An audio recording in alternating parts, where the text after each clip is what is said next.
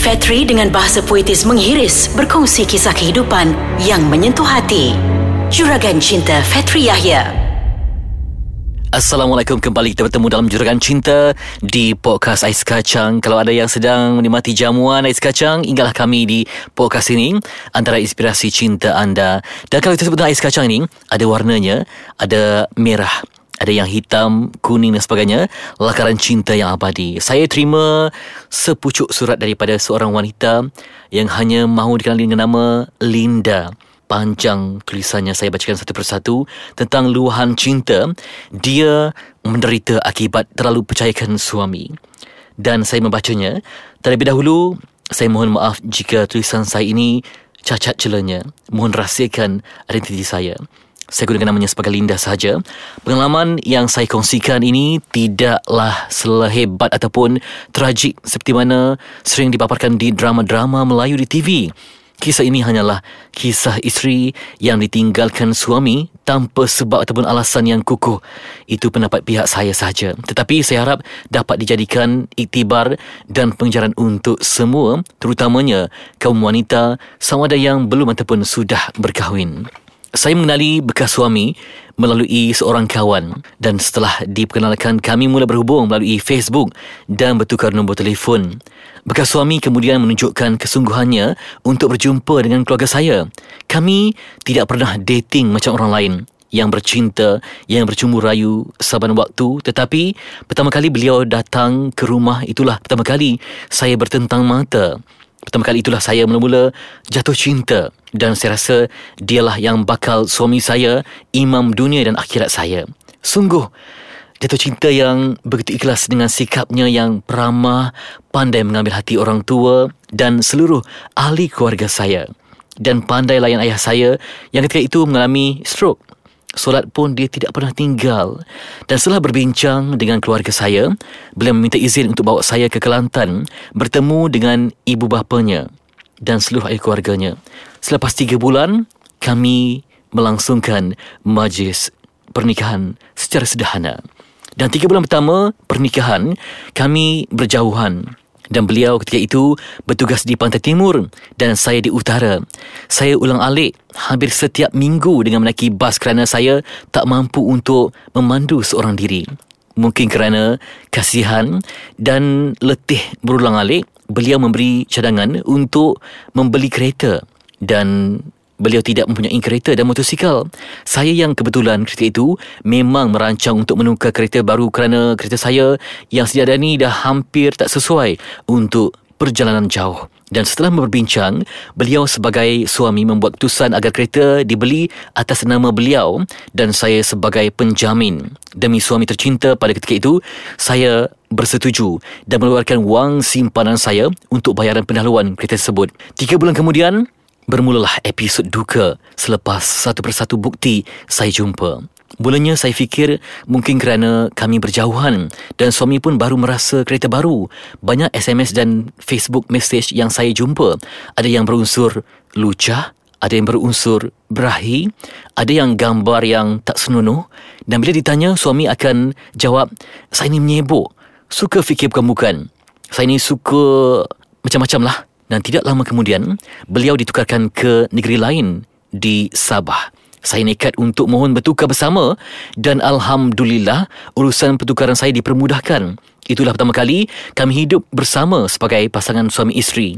Hidup sebumbung, susah senang, makan minum, semua bersama. Saya jangkakan lepas kami hidup bersama, suami akan berubah sikap tetapi lebih teruk lagi berlaku. Dan bukan hanya perempuan, beliau sudah mula jinak-jinak dengan mesin judi haram. Saya dapat tahu daripada kawannya yang sering datang menagih hutang. Hutang memang satu pertaan yang begitu menakutkan. Apakah Linda mampu untuk terjun ke alam yang lebih indah? Selepas ini dalam Juragan Cinta, podcast Saiz Kacang. Kembali bertemu dalam podcast saya sekacang Fitri Yahya Juragan Cinta Anda. Dan saya sambung kisah Linda tadi Suami yang kerap tak ada duit ya Berhutang sana sini Main judi haram. Dan pernah berlaku pada suatu malam Di mana saya menangis seorang diri. Ialah Saya yang menanggung segalanya. Suami sering tak ada duit Gaji entah ke mana. Dan saya juga pernah telefon ibu mertua mengadu tentang kisah anaknya Tapi dia tak percaya Dituduhnya pula saya ni sibuk dan juga mengaibkan anak sendiri. Memang waktu itu saya betul tertekan. Baiklah saya ni anak sulung terpaksa menanggung anak anak buah yang tinggal dengan ibu saya, menanggung orang tua, adik-adik yang masih sekolah. Tapi suami tak peduli semua tu. Saya ingatkan lepas kami hidup bersama makin baik tapi yang saya sebutkan tadi makin teruk jadinya. Saya yang bekerja, suami jenis yang pemalas, suka enjoy. Jadi apa yang akan berlaku? Bekas suami pernah melarang saya bagi duit belanja kepada mak saya. Tapi saya bertegas juga. Bila saya tak bagi pada ibu mertua mulalah suami maki hamun saya. Perempuan celakalah perempuan sial menyusahkan dia macam-macam lagi.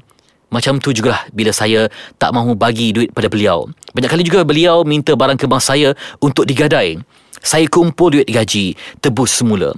Saya juga beberapa kali buat pinjaman peribadi yang berjumlah hampir seratus ribu ringgit untuk bayar hutang bekas suami. Janji-janji manis beliau untuk bayar semula tak pernah pun ditunaikan. Sampai satu masa, bila saya tak mampu lagi untuk tolong beliau buat pinjaman, beliau minta saya keluarkan duit simpanan untuk modal berniaga. Janji beliau untuk berubah, saya percaya. Kami berniaga makanan di pasar malam dan juga bazar Ramadan. Pulang dari kerja jam 2 petang saya masak, bekas suami akan bawa berniaga. Sampai satu tahap, apabila satu sen pun saya tak merasa duit berniaga, akhirnya saya berhenti menolong suami. Dan tahun 2015, bekas suami ditukarkan unit lain. Kerja di luar lebih banyak berbanding di pejabat. Sampai satu hari ayah saya meninggal. Saya bercuti seminggu dan selepas pulang dari cuti nak jadikan cerita flight saya awalkan diawalkan pada waktu pagi. Saya pun sempat datang ke rumah sampai ke rumah waktu pagi juga sampai awal dan sedang kemas rumah saya jumpa telefon. Hanya Allah yang tahu apa yang saya lihat dan baca. Saya tanya suami, Beliau mengaku sudah lama menjalin hubungan dan mereka serius untuk menikah. Dan hampir gila saya pada waktu itu. Hanya dua pilihan yang saya ada. Terima bermadu ataupun diceraikan. Dan keluarga metua minta saya bertahan sementara mereka nasihatkan suami. Saya cuba bertahan berpura-pura. Saya nampak ceria, saya nampak senyum. Namun semuanya senyum yang melindungkan kedukaan saya. Bekas suami dan kekasihnya juga seorang dari negeri yang sama tidak takut lagi berhubung. Tanpa bersembunyi lagi, boleh bergayut di telefon depan saya berjam-jam. Tapi perempuan itu langsung tak pernah nak bercakap dengan saya. Bila saya minta nak bercakap, suami marah saya. Kodong saya ni akan maki hamun perempuan tu. Sebenarnya, bukan perempuan tu saja. Ramai lagi yang ada hubungan dengan beliau. Terutamanya di negeri yang kami tinggal itu. Dan banyak kali kawan-kawan beliau bagi tahu saya. Itu belum lagi dia berkunjung ke rumah urut mencari pelacur dan sebagainya. Jadi dialah dia pun gaji sikit tak bekerja kadang-kadang tu.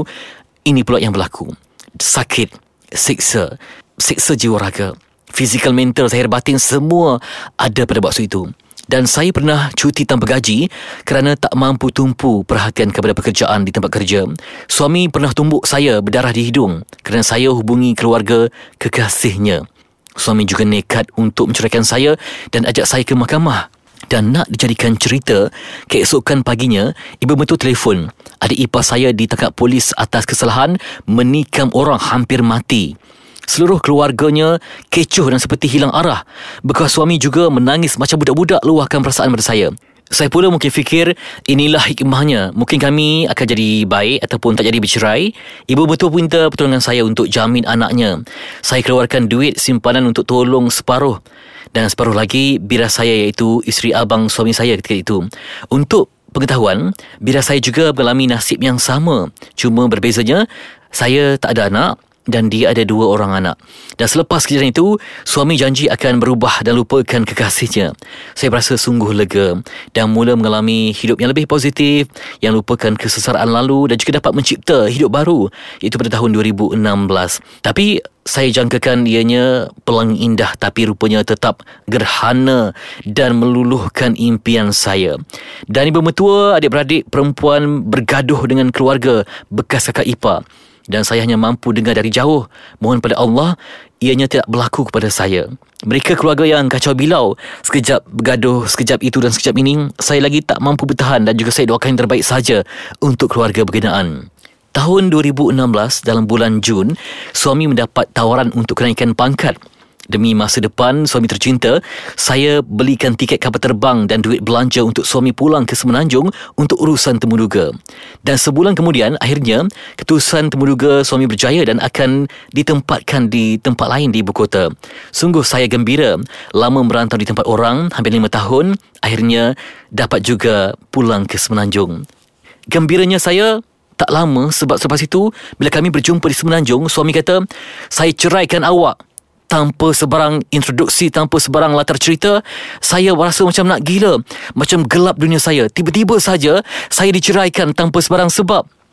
Rupa-rupanya saya bukan hanya diceraikan itu saja saya ditinggalkan dengan hutang RM200,000 atas nama saya. Suami dah guna nama saya untuk macam-macam tujuan.